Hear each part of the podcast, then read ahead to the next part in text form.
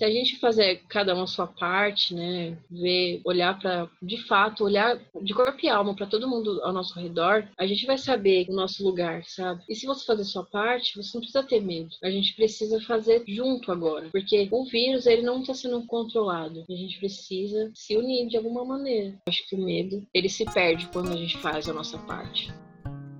Gatos Não Violentos é um podcast que complementa o perfil no Instagram Gatos Não Violentos, que é um espaço para a gente falar sobre educação socioemocional de uma maneira leve, honesta e eu espero que divertida. Meu objetivo principal é que esse podcast seja como um abraço, uma luz no meio do túnel, uma maneira da gente dar as mãos e caminhar juntos por esses processos emocionais que todo mundo passa, cada um à sua maneira. O primeiro quadro desse podcast é o Histórias que Ajudam, que agora traz entrevistas com pessoas que se curaram de Covid-19 para contribuir com quem tem medo de ficar doente ou que acabou de descobrir que está com a doença. A ideia é explorar como essas pessoas lidaram emocionalmente com esse momento desafiador e, quem sabe, encontrar nessas histórias um conforto. Além das conversas que eu vou ter aqui, o Histórias que Ajudam também é um grupo no Facebook. Assim, qualquer um pode contar sua história ou dar dicas de como as pessoas podem se sentir melhores, com ou sem Covid, nesse momento de quarentena e de incertezas. Se você você quiser fazer parte, é só clicar no link na descrição do episódio. E se você não me conhece, provavelmente não conhece mesmo, eu sou Marcela Braz, jornalista e produtora de conteúdo. E porque eu não sou só minha profissão, nesse episódio eu só vou contar que eu tenho dois gatos, o Mostarda e a Alice, e eles me fazem amar todos os gatos do mundo. Vale lembrar que esse podcast é feito de maneira totalmente independente. Nesse segundo episódio do Histórias que Ajudam, quem conta a sua história é a Agnes Ponce, mas todo mundo chama ela de Agnes. Ela tem 25 anos, está se formando agora em arquitetura e urbanismo, tem cinco cachorros e mora com mais 11 pessoas num bairro da Zona Leste 2, chamado Vila Nova Curuçá. Pois é, são duas zonas lestes. E o bairro dela fica na subprefeitura do Itaim Paulista. Então, para dar alguns spoilers desse episódio, a história dela é a seguinte: a mãe de 46 e o irmão de 23 trabalham em hospitais e provavelmente foi aí que começou o contágio. E ela mora junto com eles, com a mulher do irmão, que também é jovem e tem 25 anos, e a filhinha deles de 5 meses de vida. Além disso, todos eles vivem com o pai, de 55, e ela também tem uma irmã bem novinha, de 3 anos. Aí no quintal do outro lado do murinho moram a avó, de 70 anos, a tia de 31, com o marido de 35 e o priminho de 9 anos. Tudo bem, não precisa decorar, é só para mostrar, só para ilustrar que é muita gente morando junta. E outros pontos importantes do spoiler são a mãe foi tratada com cloroquina ou hidroxicloroquina, que é um remédio super polêmico e deu muito errado. Fora isso, a avó dela ficou internada na UTI. Então parece muita coisa, não foi fácil, mas eu juro que ficou tudo bem e essa história pode te ajudar. Então, sem mais delongas, vamos a ela. Eu quero que eu queria que você me falasse quem é a Agnes, Agnes, Uhum. É, além da sua profissão ou da sua do que você está estudando para exercer. Algumas informações importantes sobre você que não são sua profissão, porque a gente não é só a nossa profissão, né? Sim, eu sou uma empatia em pessoa, assim, porque tudo, a, a, dor do outro é a minha, assim, muito, muito, muito. Nessa fase aqui do coronavírus, o que mais doeu em mim foi ver, né, as coisas. E tá doendo ainda muito, porque a gente tá aí com os números alarmantes. Então, a solidariedade do outro, ela faz totalmente parte do, de nós, sabe? E a gente é tudo. Se a gente pensar em todo mundo, a gente vai sair bem. É isso, sabe? Então, a dor do outro é a minha. Eu sou, eu sou isso. Tanto que a minha vertente, mesmo você, é, você ter, ter, separado a arquitetura de Agnes, é. eu só penso em, quando eu penso em arquitetura, eu só penso na arquitetura solidária. Eu não consigo imaginar eu projetando aquelas casas, pontinho do penhasco, duas pessoas morarem. Eu só consigo pensar em como tirar as pessoas da insalubridade que a gente vive nesse país. Eu nem quero, nem, ah, nem quero saber de projetar casa para rico. Como é que eu posso resolver? Não posso trabalhar trabalhar o existente? Como que eu trabalho isso? Como eu consigo articular, trabalhar na base para conseguir motivar as pessoas a cuidarem uma das outras? Porque eu não tenho dinheiro também para investir nisso. Mas como é que eu posso articular pessoas para me ajudarem com esse dinheiro? Sim, isso é então, possível. A Agnes, a Agnes é isso. É o outro em mim. Tipo isso. Isso é muito bonito. E assim, só para explicar, eu não separei a Agnes da arquitetura, porque a gente é tudo, né? Mas é bom lembrar que a gente não é só isso, né? Exatamente. É, isso é, realmente. Bom, então é, me conta um pouco é, qual é a situação na sua casa, ou como era antes de vocês pegarem. Então, quem estava quarentenando, quem não estava? Certo.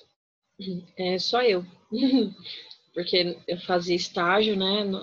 Aqui numa escola como arquiteta, aí eu consegui ganhar essa concessão, mas nem todos da escola também. Por exemplo, eu tinha que ir pelo menos uma vez por semana na obra para ver como estava o andamento dela.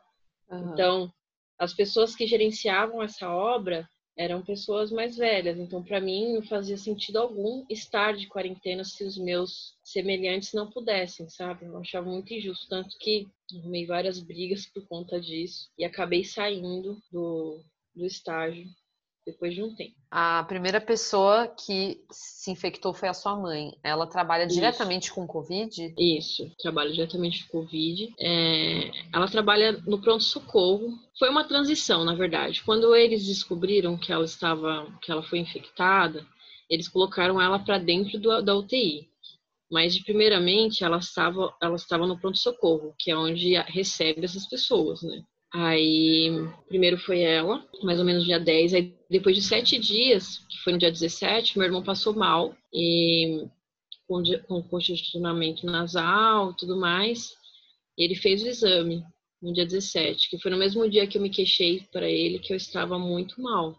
Tinha tido febre, e minha sinusite não estava normal, que até então achava que era minha sinusite. Aí ele falou assim: ah, acabei de testar para coronavírus. Aí a gente ficou assim em choque, né, na hora. Aí eu pedi para para todo mundo lá limpar a casa, que eu estava na casa da, do meu namorado. Aí eu pedi para limpar a casa lá. No mesmo dia, a minha sogra apresentou também. Então, nessa semana do dia 17 foi a minha mãe, não, minha mãe foi primeiro, dia 10, aí dia, no dia 17 eu e meu irmão e a minha sogra. Aí nisso eu já estava conversando com a minha tia, mandei mensagem na hora para ela, porque a gente estava preocupado com a minha avó. Nossa, eu, meu irmão acabou de atestar para coronavírus. Aí ela falou: Você nem sabe, Agnes, o Enzo, que é o meu primo de 9 anos, apresentou sintomas de gripe. Aí na hora a gente já ficou preocupado, porque a gente fez uma, um bolo para ele, de, de bolinho em casa mesmo, no dia 13 de maio, que foi o aniversário dele. Então, foi. Minha mãe estava meio resfriada, a gente foi irresponsável de ignorar essa parte. Acabou todo mundo se reunindo, foi aonde né, a, a minha avó provavelmente pegou o vírus. Só que aí nessa semana ela não apresentou. Foi apresentar no dia 28, então depois de 11 dias, se não me engano, de ter todo mundo apresentado. Porque na hora deu um conforto, ah, ela não apresentou nada, então vamos continuar seguindo, a gente tentando se curar. No dia 28, quando a gente estava bem, praticamente todo mundo aqui de casa, ela começou a, ela passou mal do nada e a gente teve que ir às pressas pro, pro hospital. E aí ela ficou internada, né? Internada na UTI. E você falou que o seu irmão foi testado porque uhum. ele trabalha no hospital, porque normalmente eles não fazem teste em quem não tá super mal, né? Não fazem não fazem. Minha mãe também só foi testada por, por trabalhar no hospital. E a minha tia também só foi testada porque trabalha no penitenciário. E aqui na rua nós só sabemos também de quem fez esses testes, porque a maioria de hospital, como eu falei para você, a maioria das pessoas aqui da minha rua, elas, elas são auxiliares de enfermagem técnica, porque foi uma leva de, de amigos que fizeram juntos esse curso, né? E o outro aqui, o vizinho duas casas depois, ele também só conseguiu porque ele é polícia e lá eles estavam fazendo teste a rodo. Aí ele levou, engraçado esse ponto, mas não vamos falar dele. É, é, fizeram o teste na família inteira. Até o gurizinho lá, o irmão dele mais novo. Que é interessante isso também, porque minha mãe teve filhos, amigos dela também teve, com 40 anos de idade. Então, a maioria deles tem filhinho pequeno, mais novo. E a maioria dos vizinhos, assim que a gente terminou de se curar, que foi mais ou menos dia 28, o vizinho começou a falar: ah, eu peguei, peguei, peguei, peguei, todos eles, praticamente de frente e de lado. E você gente. falou que eles estavam dando muita festa, né? Isso, e são casas muito adensadas, viu? Não, não tem é, três pessoas numa casa, sabe? Cada pessoa tem três filhos. É tipo isso, sabe? São casas completamente super cheias. São casas que tem muitas casas no quintal. Que é tipo o seu caso com a sua avó, né? Isso. Uma casa no quintal e um recuo de 3 metros para cada lado. Não existe isso aqui. Ai, meu Deus. E aí, uh, eu uh, queria falar dos sintomas, né? Porque a sua mãe pegou uhum. dia 10, mas vocês se sentiram confortáveis para ir na para fazer um bolinho pro Enzo. Então ela não estava apresentando não. sintomas muito óbvios de Covid? Não, é. O sintoma dela agravou no dia 18, 19. Foi uns dias depois. Nossa, demorou, né? É, que aí ela começou a ter. Aí ela já estava num quadro de pneumonia ela, ela conseguiu de fato fazer as coisas no hospital dela, que a gente não pode citar o nome, é no dia 18 que ela fez a tomografia, que deu lá a pneumonia dela, e fez o PCR, que é o, o exame do Covid, né? Que é aquele que enfia no nariz. Aí lá ela, eles afastaram ela no dia 17. Ela fez depois o exame ainda. Foi quando eles receitaram a, a azitromicina e a cloroquina para ela. Pera, então do dia 10 até o dia 17 ela continuou trabalhando com as pessoas. Exatamente. Meu Deus, e provavelmente passando para todo mundo. Exatamente. Ai. Porque até então a gente achava que era uma sinusite, né? Porque, uhum. como eu te falei antes, a gente tem muita sinusite aqui em casa. A gente vive de naridrim. Nossa vida é essa. Então, se apresentava primeiramente como uma gripe, uma, uma sinusite. Não é nem gripe, é nossa sinusite mesmo. A gente acorda espirrando e vai dormir espirrando. Literalmente aqui em casa assim. Como não apresentou tosse, ela não tinha apresentado febre, a gente continuou nossa vida normal. Quando ele foi, de fato, diagnosticado, ela já foi lá correndo e fez o exame dela, fez a tomografia dela e já imediatamente se afastou. Então, dia 18 já estava todo mundo de quarentena. Que como para cada pessoa apresenta de uma maneira diferente, é difícil. Só que é. ela já estava no quadro já de pneumonia, ela já estava sem ar, ela já estava em estado de choque praticamente. Aí eles receitaram a cloroquina e a azitromicina para ela. A gente tinha, como eu te falei, tinha noção do plano político por trás desse remédio, mas a partir do momento que o remédio foi receitado por um médico, a gente ficou na dúvida. Porque, pô, se a gente não tem, se a gente não confia nos profissionais, se a gente não acredita neles, o que, que vai ser de nós, né? Sim. Aí até certo momento a gente ficou completamente confuso e a gente conversou assim entre nós, falou, ah, toma aí, vamos ver o que vai dar. Aí, de fato, como eles não fizeram um exame, assim, tipo, cardíaco nela, para saber o que, que ia dar, e a, a, minha família tem um histórico de problema com isso, né? Então, acabou que ela teve ataque cardíaco e aquela sensação de morte que eu te falei, né? Pera, ela teve um ataque cardíaco ou taquicardia? Ah, o coração acelerou. Você já assistiu Exorcista? Já. Minha mãe parecia aquele bicho lá na cama. Meu Deus. Se coisando na cama, se mexendo de uma maneira muito bizarra, assim, sabe? Ela falava toda hora, assim, que ela queria se matar, que ela não aguentava aquilo. Aí, se você pegar a bula do remédio online, ou qualquer coisa que você quiser ver, o que de efeito colateral tem lá? Efeitos psiquiátricos, né? É, sentimento suicida, alguma coisa assim, é, sensação suicida. É bizarro, porque a gente não, não tinha, não sabia disso. Quando a gente foi ler a bula, a gente percebeu o quanto ela apresentava é, desses efeitos colaterais, né? Você falou então, que foram então todas, né? Todas as reações adversas, praticamente? Praticamente todas. Mas essa do coração e do suicida foi feio, viu? Porque a gente não tinha noção, nossa, por que ela tá falando em se matar? A gente sabe que ela tá mal, mas se matar, tipo, não fazia sentido.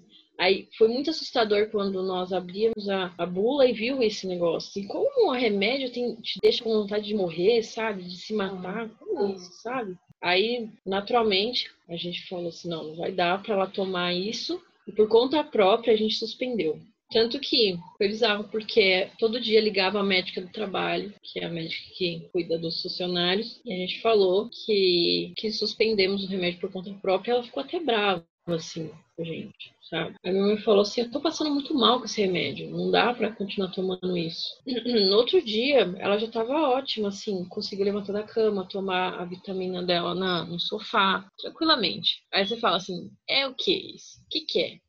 Onde a gente vai chegar com esse, com esse remédio, sabe? Se tem gente que não tem conhecimento, não tem, não tem gente que não sabe nem ler uma bula, não, não sabe ler mesmo. A gente tem um problema nesse país de, de analfabetismo muito grande. Como Sim. é que pode? Se entra numa casa periférica, muito assim, como eu te falei, tem várias tipologias de, de periferia, que vai da favela ao assentamento, né? Informal, assim. A favela também é um assentamento formal, mas o assentamento de barro, como chega? Isso se chegar, né? Porque o leito hospitalar aqui não, não tem. Porque, como eu falei, tem poucos hospitais, assim, tem um hospital para cada bairro. E se tiver, por exemplo, o Jardim Helena, que é onde a minha avó se, se cuidou, o hospital que ela se cuidou não foi é, público, foi particular. Por quê? O Jardim Helena nem tem hospital público, não existe leitos. Se você for lá abrir os dados, não tem, não existe leito hospitalar dentro do Jardim Helena. Isso que você disse de um hospital por bairro é na Zona Leste ou você diz em toda a periferia? É porque o, a Zona Leste ela é dividida em Zona Leste 1 e Zona Leste 2, certo? Na Zona Leste 2, que é mais o extremo leste, que eles chamam de extremo leste, que é praticamente periferia, tem um por bairro. E se tiver, por exemplo, é, como eu já disse, é, o Jardim Helena não tem, Guaianazes tem um. Isso dos é, públicos, falando... você está dizendo, né? Isso público. Porque aqui em casa, como eu te falei, todo mundo trabalha no hospital. Por causa disso, nós temos convênio, tá? A gente tem todo, todo mundo aqui de casa tem convênio. Tira mais ou menos 190 reais do salário da minha mãe. A minha mãe não ganha, não chega a 3 mil reais o salário dela, tá? Nossa. Então, 190 reais tira do meu pai e 190 tira da, o meu. O meu irmão, ele trabalha no hospital, ele tem um dele e é descontado da esposa dele. E da, da filha dele, não. Da filha é como se fosse um benefício, sabe? É que benefício seria se não tirasse nada, né? É, não sei exato. se. que a tipo minha de benefício nossa... é esse que eu tô pagando? É, que benefício. Não existe, exatamente. Meu Deus. E a da minha avó a gente paga muito caro para ela ter esse convênio, porque ela tem muito problema de saúde. Minha avó tem artrose, artrite, tudo que é com it, e tem. É... eu não sei nem dizer todas as doenças que ela tem. Então, uma vez por ano, pelo menos, ela é internada. Então a gente pensa assim, vamos abrir um convênio para ela, porque pelo menos se ela ficar internada, a gente tem como o mínimo de garantia possível, sabe? Sim. Então fizemos um, um convênio para ela. Então eu levanto isso porque não é, não, não, é, não é normal, sabe, ter leito hospitalar aqui, sabe? Uhum. Minha mãe uhum. mesma, ela trabalhou em hospital público antes de trabalhar nesse, ela trabalhou no hospital do Tatuapé, hospital geral. Lá, os enfermeiros dela, aliás, isso é uma, uma coisa que muito pesada, os enfermeiros que trabalham lá, que eram amigos dela, faleceram, dois, dois enfermeiros. De Covid. COVID. Porque lá não tem nem estrutura para os funcionários trabalharem. Eles pegaram essa coisa por não ter o equipamento certo para trabalhar. E, naturalmente, leito hospitalar, gente talvez nem precise provar que não tem, que eu acho que isso é muito mais assustador do que motivador, né? Mas como eu te disse, a, o medo do pobre de pegar vírus é o mesmo de passar fome, né? Então, aqui em casa, assim, nossa renda é pequena. A gente não, infelizmente, a gente não pode perder esses empregos. Né? A gente tem duas crianças pequenas em casa, é muito, muito complicado. Sim. É, voltando à questão dos sintomas, então, você estava dizendo que vocês tiveram vários sintomas em comum. Então você já falou uhum. um pouco da sua mãe, e aí agora eu queria que você falasse de você e do seu irmão. Sim, nós tivemos o congestionamento nasal muito forte, que dá aquela sensação de estar parecendo um cacto, porque não tem, a, não escorre o nariz, não, não tem uma secreção de fato. É uma sensação muito bizarra. Aí falta de olfato, paladar, a gente não tinha apetite, não tinha zero apetite, só comia mesmo para sobreviver. Vamos ser fortes, porque o cheiro, não sei se foi assim com meu irmão, mas eu sentia um cheiro muito esquisito e um gosto muito esquisito. E eu ficava enjoada, eu tinha vontade mesmo de chamar o Juca na hora, assim. Chamar o Juca e vomitar. Exatamente. tipo chamar um Hugo. É. Exatamente. Meu Deus. Aí eu fiquei cinco dias, cinco dias não, exagero, mas assim, três dias direto na cama. Cinco dias para conseguir começar a fazer o meu TCC, né? Tava já assim, para fechar. E eu tive que criar forças, não sei da onde. Falei, gente, eu vou entregar esse troço, porque dia 20, dia 30, que era a data final, eu já vou estar tá ótima. Aí eu vou ver meus amigos entregando o TCC, eu vou ficar triste demais. Porque vai ter passado, eu já tava na cabeça assim que, ah, isso vai passar, não é possível que eu vou morrer de coronavírus, né? Podia morrer de qualquer coisa. É, aí eu falei, não, vou entregar, fiz de tudo, acordava assim, eu dormia muito loucamente, assim, tinha um sono muito pesado, aí eu dormia praticamente o dia todo, acordava de madrugada, do nada, sim, do nada, às vezes completava e começava a fazer o TCC. O que mais que eu tive? Você falou que teve febre muito alta, né? Muito Você e seu irmão do nada tiveram febre muito alta. Muito alta. E calafrio. Depois que isso estava passando, eu sentia muito calafrio de madrugada, principalmente. Mas assim, ia passando, conforme iam os dias, ia diminuindo. E foi muito engraçado, porque no, nos últimos dias que eu tava já tava passando tudo essas loucurinhas no corpo, que o corpo é, parece uma bomba atômica, viu? Tem hora que tá quente, tem hora que tá com calafrio, tem hora que tá. Assim, coração também eu tive muito essa coisa de sentir ele aqui, assim, palpitando loucamente. E também, quando foi passando isso, eu tive tosse, muito louca. No, no finalzinho, eu tinha uma tosse louca, assim, de arrancar os pulmões de fora. Mas, assim, não tinha seca. secreção também. É, não tinha secreção, era é, seca. Tipo, nenhuma seca. mesmo. Porque às vezes a gente tosse, não tem nada, mas aí no fundinho tem uma coisa. Não tem tem. Eu quero muito nada. saber como é essa tosse seca. Não tem nada de secreção. Nada, é muito bizarro. E mais dói o pulmão, assim, sabe? Como se estivesse é, tirando ele do lugar e colocando de volta. Não sei se isso é possível, mas. Nossa. Era uma sensação assim. E foi bem no finalzinho. Eu pensei, pronto, agora eu morro mesmo. Porque se eu tive os negócios doidos, agora estou tendo. Mas não foi nada a ver, assim. Só tive essas tosses no final, mas depois passou do nada, completamente do nada. Que é uma, coisa um que... que a Jéssica falou, né? De repente, um dia, se acorda no outro, você não tem mais algum sintoma, né? Exatamente, exatamente. Dor de cabeça passou no terceiro dia, eu me lembro, porque era insuportável. Eu não conseguia deixar o meu corpo reto, sabe, ereto. Não conseguia sentar aqui na cadeira, levantar o rosto, olhar para o computador. Não conseguia fazer isso. Eu só conseguia ficar de cabeça, é, como se eu estivesse curvada porque dava também uma pontada aqui no abdômen. Não sei te explicar o que, que é isso. Era uma pontada no abdômen. Minha avó fala isso também, que ela teve essas isso. pontadas. Mas a minha era leve, assim, aconteceu. Pelo que ela descreve, o dela foi muito mais forte. Eu acho que a intensidade para cada pessoa, o sintoma é diferente. Mas foi basicamente isso. O meu irmão e eu tomei azitromicina por conta própria.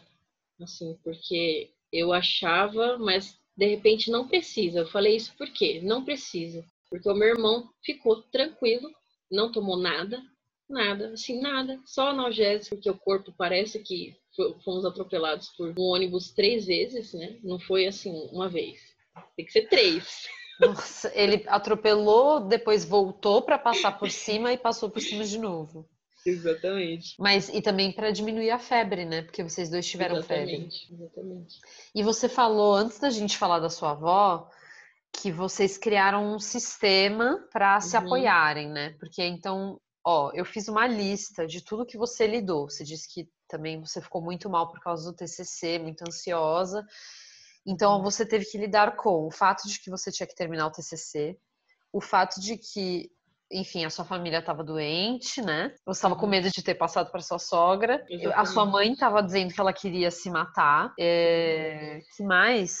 Não sei, nem achei a minha lista de, de preocupações da Agnes barra Agnes que eu fiz. Ah, é TCC, mãe e avó internada. Então, mas a avó foi, ficou internada depois, né? Você falou.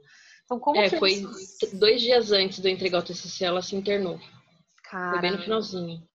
É, eu entreguei o meu TCC 15 minutos antes do, da data final, né? Tipo assim.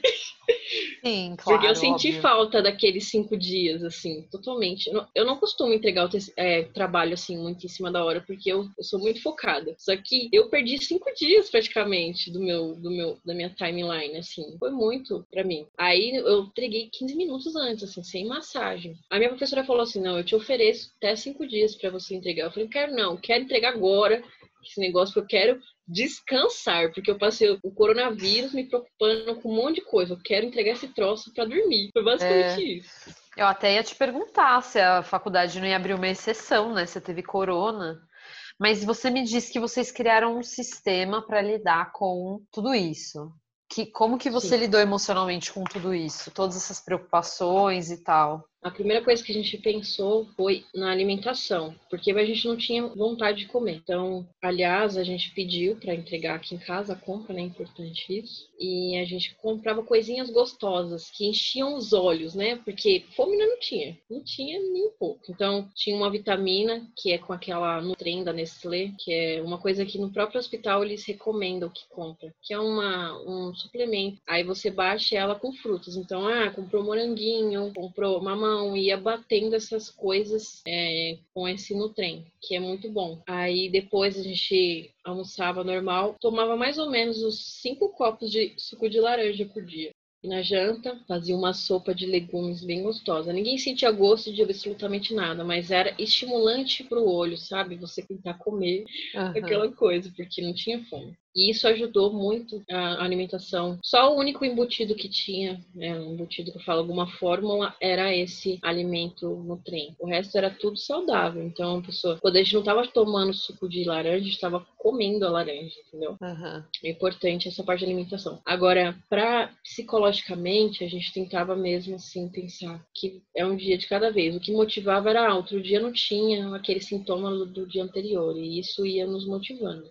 A gente brigou um pouco, às vezes, por causa de, de culpa, né? A gente sentia muita culpa por ter passado um pro outro, passado pro, pro vizinho, né? Eu me senti muito mal. E outra coisa que a gente fez bastante era ligar, né, para nossa família. Ao contrário da outra outro podcast que você gravou, eles meio que se isolaram de fato até da internet, né? A gente não, a gente precisava saber se aquela pessoa que a gente contaminou tá bem, porque se aquela pessoa estiver bem, a gente sentia bem também, porque a culpa ia passando, porque foi uma culpa generalizada, entendeu?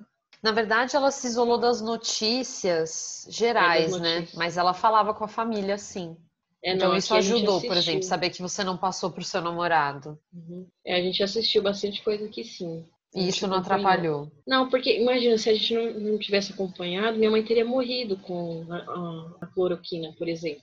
Nessa época, nessa semana mesmo, você saiu várias pesquisas sobre a cloroquina, por exemplo. Se eu tivesse me excluído do, do universo, eu também nem ia conseguir, porque eu estava fazendo meu TCC, né? Imagina, tudo que era notícia vinha para mim. Então eu não consegui essa parte, mas a gente assistiu bastante. Você disse que chorou muito porque você estava ansiosa. Era por causa do TCC ou porque você teve medo de morrer? Não, não tive medo de morrer, não. Eu sabia que ia ficar bem. Que bom. Eu sabia. Eu só achei muito injusto ser bem na hora, sabe? Do meu ano que eu ia sair da faculdade, porque eu, o curso tem cinco anos, eu estou na faculdade há quase oito. Foi muito difícil, assim, me adaptar, me manter financeiramente na faculdade. Então, assim, era o meu ano, entendeu? De sair daquilo, de finalmente ter sei lá, uma base salarial aí legal para conseguir é, fazer várias coisas. Então, eu achei injusto. O chororô era mais pelo, pela injustiça de, ai, que saco, uhum. do que uhum. de fato que eu ia morrer. Aí depois é lógico que isso se transformou em aflição novamente, depois do dia 28 que fala, ah, pra que eu quero um, TCC se o amor da minha vida vai morrer, sabe? Tipo isso. Começou a pensar assim. Mas aí depois a gente ia fazendo as ligações com ela. A ligação de vídeo foi muito importante para conseguir falar com ela na, na UTI. Ela, sua avó, né? É, a minha avó. E foi, foi assim. E antes da gente entrar na sua avó, que é uma coisa que eu quero entrar, é... como você fez então para sair dessa espiral de isso não é justo, não sei o quê, para beleza, vou arregaçar as mangas e vou fazer meu TCC mesmo doente? Que você eu chorei até a última gota, sabe? Assim, hoje eu vou chorar tudo que eu tenho para chorar, porque amanhã eu tenho que sentar ali e não pensar em coronavírus. Foi basicamente o que eu fiz. Sentei no computador e falei, não vou pensar nisso mais. E só fui fazendo, sabe?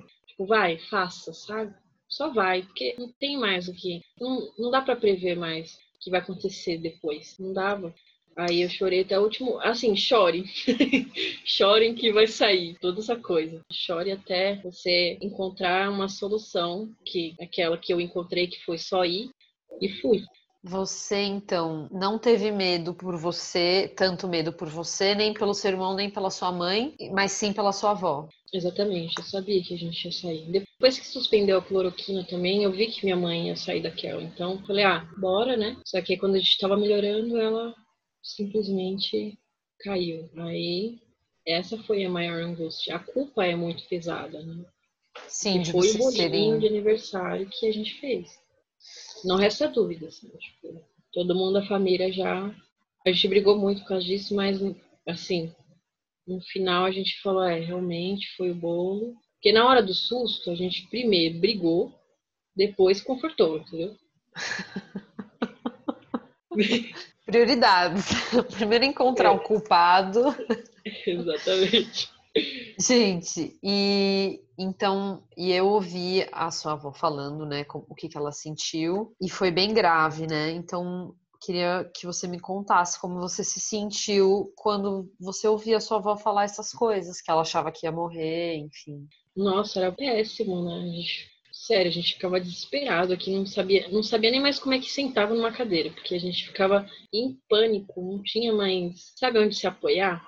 Porque todo mundo tava com o mesmo sentimento de culpa, sabe? E a gente viu o quanto foi irresponsável, como a gente podia ter evitado isso para não, não, não ver. O pior é a imagem, sabe? De ver a pessoa ali branca, né? Porque perde toda a cor da pessoa. Ela é assim, a minha avó deu dor de cabeça nela ficar branca. De tanto que, que some a, a vitalidade dela, né? Porque é uma pessoa totalmente pra frente. Ela o dia todo cuidando das plantas dela no quintal. Ela vai fazer um monte de coisa, vai no mercado, vai em tudo. Então é, é estranho pra gente ver vê-la daquela maneira. Uma cama do hospital. Minha avó nem sabe mexer no celular. Minha avó é aquelas vó que é toda vitalícia, mas assim, não sabe. Aí eu, eu, eu mandei meu celular para ela na UTI e ela, a gente teria que ensinar ela a atender, sabe? O dedinho e tal. Toda atrapalhadinha, mexendo no celular. Foi muito difícil no começo conseguir falar com ela. Então, todo dia era um infarto diferente, né? Porque ela não atendia, falava, pronto, pronto, morreu, morreu. Aí ficava todo mundo assim, ai meu Deus, o que aconteceu? Aí a gente ia lá no hospital, ficava na porta até alguém atender a gente, sabe? Porque uhum. a gente ficava desesperado. Eu rio Aí... porque com minha avó é um pouco assim. Tudo bem que ela não, não tá na UTI, mas ela às vezes não consegue atender o celular. E eu já penso, meu Deus, será que aconteceu alguma coisa? Porque ela também não sabia mexer. Exatamente. Aí a gente ficava na porta do hospital até algum enfermeiro atender a gente pra gente conseguir falar com ela, porque a gente já tinha ido sido, sido entubada, entendeu? Uhum. Ela tava com oxigênio, aquele que vai no narizinho assim, mas ela não tinha chegado na fase de ser entubada. Não chegou, ainda bem, mas a gente ficava desesperado. E ela sentia os sintomas, como ela descreve, né? Ela falava que ela sentia uma queimação dentro dela, assim, muito forte, e aquela dor abdominal, que é como se fosse uma cólica, né? Sentia muito cansaço. Ela, como ela não respirava, estava é, com os sinais normais, né, de, do, do, oxigênio dela, ela precisava daquilo, daquele, respira, aquele negocinho que foi no nariz. E ela sentia muito cansada. Aliás, a gente proibiu a cloroquina para ela, tá? A gente já entrou, nos, como a gente já tinha passado pela experiência, foi interessante a gente já, porque você precisa assinar um documento, a gente já proibiu de cara a cloroquina. Para eles administrarem, você precisa assinar um papel, um termo. Exatamente, porque eles já sabem que a pessoa pode, enfim, a gente nem precisa terminar essa frase, mas eu acho que eles já sabem que a pessoa pode morrer, né? Aí a gente já proibiu isso e ela ficou lá. Ela reclamava da comida, mas imagina só, você não tem olfato, paladar. Ela também não teve essas coisas. Ela tá até hoje, sim. Nossa. Ela saiu do hospital dia 11 ou 12. Nossa. E agora a gente tá gravando a entrevista dia 18, né? Isso. Então ela, ela ainda tá. Já faz mais de uma semana que ela saiu, né? É, agora que ela tá comendo bem. Porque é engraçado, porque a gente fica morrendo de vontade de comer coisas, besteira, não, não comer alimento de alimento, mas é, com vontade é. de comer besteira. Eu mesmo comi um, uma sacola, como eu tava sem paladar essas coisas, para fazer o TCC de noite, como é muito angustiante você ficar sem sentir nada. Igual eu te falei, parece que a gente fica um cacto dentro de um plástico, assim, para piorar a situação. eu falei para trazer uma, uma, um saco de mentos para mim. E eu ficava comendo isso aí. Eu engordei assim, absurdos, mas assim. o mentos ele é muito forte, eu senti o gosto do mentos. Eram mentos, aquelas, né? Isso não é importante, mas eram mentos de é, menta. É, mentos mesmo, aquele chiclete mentos de potinho. Ah, o chiclete. Isso, mas eu comprei tipo um monte. Uhum. tipo, ah, e é bom porque você esquece um pouco que você tá ferrado, entendeu? Você vai mastigando lá o chiclete, aí você sente um pouquinho de gosto. Então me ajudou isso também a passar por essa, essas noitadas de TCC sem meio que lembrar que eu estava mal. Então isso então, é uma coisa que ajuda Mentos. Sim, o chicletinho é. Só que, pelo amor de Deus, cuidem dos chicletes, porque o chiclete é uma fonte de que de outra pessoa pegar o vírus. Então, eu enrolava o chicletinho num papel higiênico e jogava no lixo, entendeu? Não pode Sim. jogar o chiclete em qualquer lugar, não. Eu acho Sim. que uma pessoa de quarentena não tem muito onde jogar o chiclete, mas vai saber, né? E assim, a sua avó ficou muito mal, né? E eu queria saber como que ela lidou com isso. Não sei se você sabe responder, mas porque ela, ela falou que tinha certeza que ia morrer e vocês tinham certeza que ela ia morrer. Uhum. E isso não é fácil, né?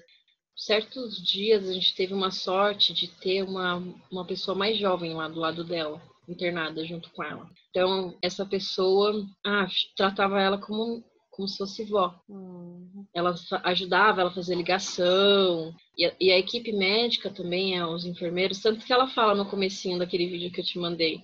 A equipe era muito boa, motivava ela muito, né? E o interessante é que os médicos começaram a fazer videochamada conosco também, então a gente teve bastante retorno. Então a sorte foi essa equipe e essa mocinha que ficou do lado dela, que, que ajudava ela, motivava ela.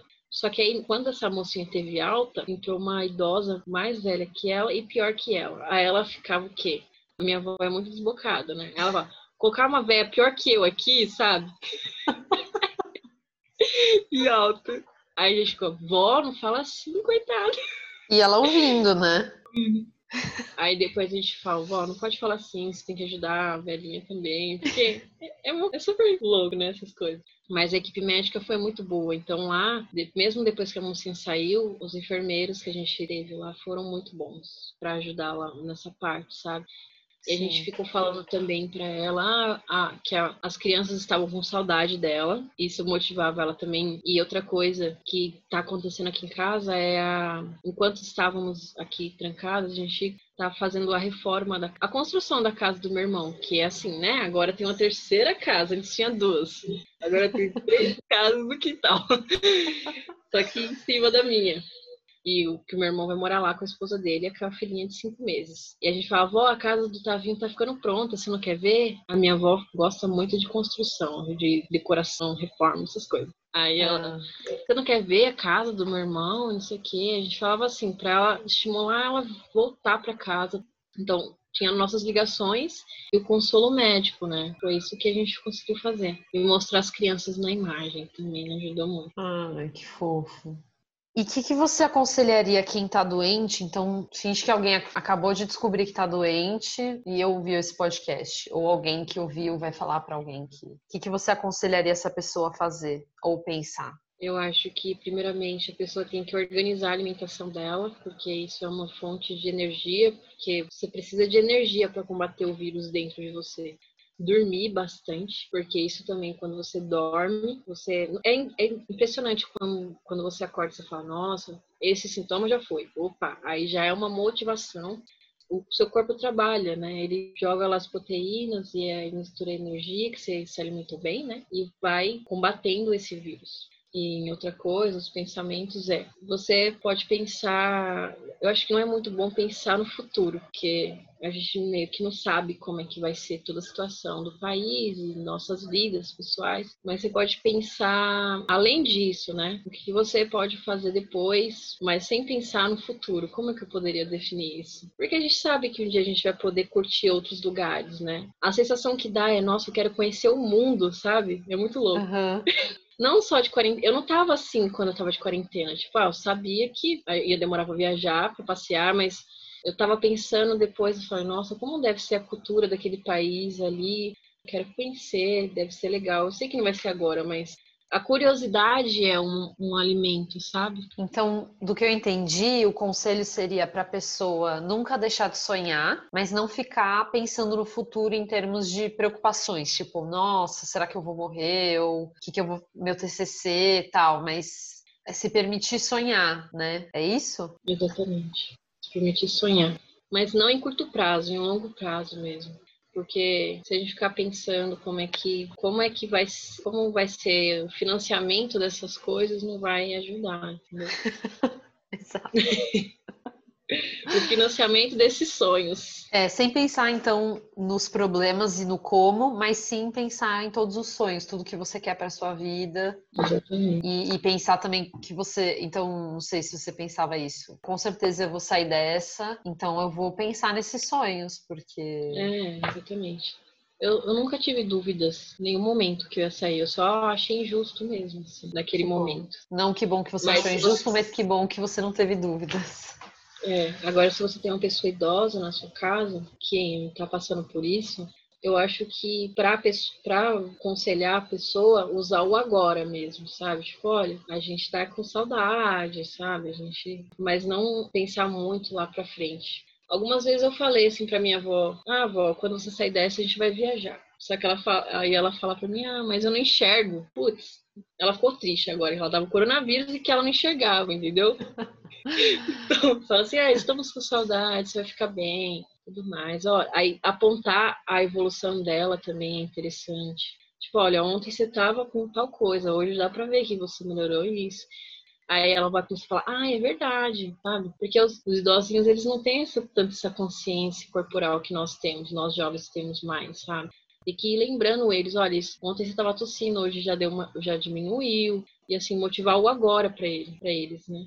Agora Sim. a gente jovem, assim, eu acho que tem várias variantes nesse sentido, com pessoas que têm essas doenças aí que a gente não sabe. Às vezes a pessoa tem uma doença pronta, aí foi, mesmo jovem. Mas a gente é outra dinâmica, né? A gente meio que sabe que vai ficar bem. Sim. Lá no fundinho da alma, sabe? Que lindo. E o que, que você falaria para quem tem medo de ficar doente? Sinceramente, da minha perspectiva aqui, de como tá acontecendo as coisas no meu bairro e como aconteceu para mim, sinceramente, eu fico na dúvida se, porque tem gente que acha que é só no contato físico mesmo, tudo mais, realmente é, mas eu acho que o vírus ele tá incontrolado aqui, né? Ele tá incontrolável e o medo ele vai fazer parte da nossa vida sempre, sempre, sempre, sempre se a gente fazer cada uma a sua parte, né, ver, olhar para, de fato, olhar de corpo e alma para todo mundo ao nosso redor, a gente vai saber o nosso lugar, sabe? E se você fazer a sua parte, você não precisa ter medo. A gente precisa fazer junto agora. Porque o vírus ele não está sendo controlado. A gente precisa se unir de alguma maneira. Eu acho que só é suficiente você olhar para o seu ao, seu redor, assim, porque você vai olhar o rostinho da sua mãe, seu pai, da sua avó, do, das suas crianças, e você não quer sofrimento para aquela pessoa. Então, naturalmente, você vai seguir um certo cuidado e não vai precisar se preocupar com o vírus. Eu acho que o medo ele se perde quando a gente faz a nossa parte. Basicamente isso. Que bom. Que lindo. E eu queria te agradecer muito por ter uh, topado fazer essa entrevista, por ter dado essa, esse depoimento super rico. E é muito bom ter essa visão também de arquiteta urbanista sobre a periferia e a presença dos hospitais. Enfim, uhum. eu gostei muito de falar com você. Muito, muito, muito obrigada. Tá bom. Obrigada. Eu também gostei bastante de poder dar esse protagonismo para a periferia, embora exista, existam outras muito, assim, eu não sei se existe uma intensidade de periferia, mas existem muitas tipologias, muitos tipos de periferia. Eu ainda, se me colocar dentro, ainda sou privilegiada, sabe? Então a gente tem que ter esse, essa perspectiva, essa consciência de que de lugar. E eu acredito que se a gente dá o mínimo de protagonismo, já fica uma coisa gigante, porque várias pessoas vão se ver naquele depoimento. Eu espero que sim. Se vejam, né? Espero.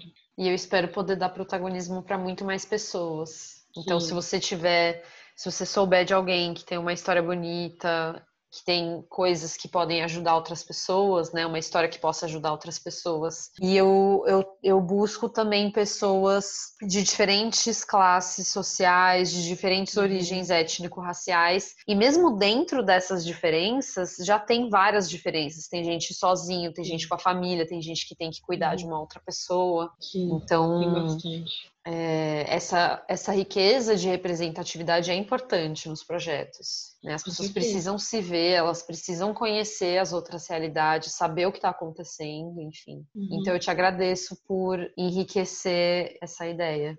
Tá bom. Muito obrigada, eu agradeço também. Muito obrigada. E esse convite que eu fiz para Agnes eu estendo a você, pessoa maravilhosa que ouviu até o final. Você conhece alguém que tem uma história que ajuda? Então me conta, me manda um inbox no arroba gatos não violentos. E se você gostar do perfil, aproveita para seguir. Eu sempre posto coisas sobre saúde mental, sobre como a gente se relaciona melhor com a gente e com o outro. E eu vejo vocês no próximo episódio, que vai ser sobre pânico. Só coisa boa por aqui, só assunto bom. então, um beijo grande e como diz minha avó, tchau, tchau.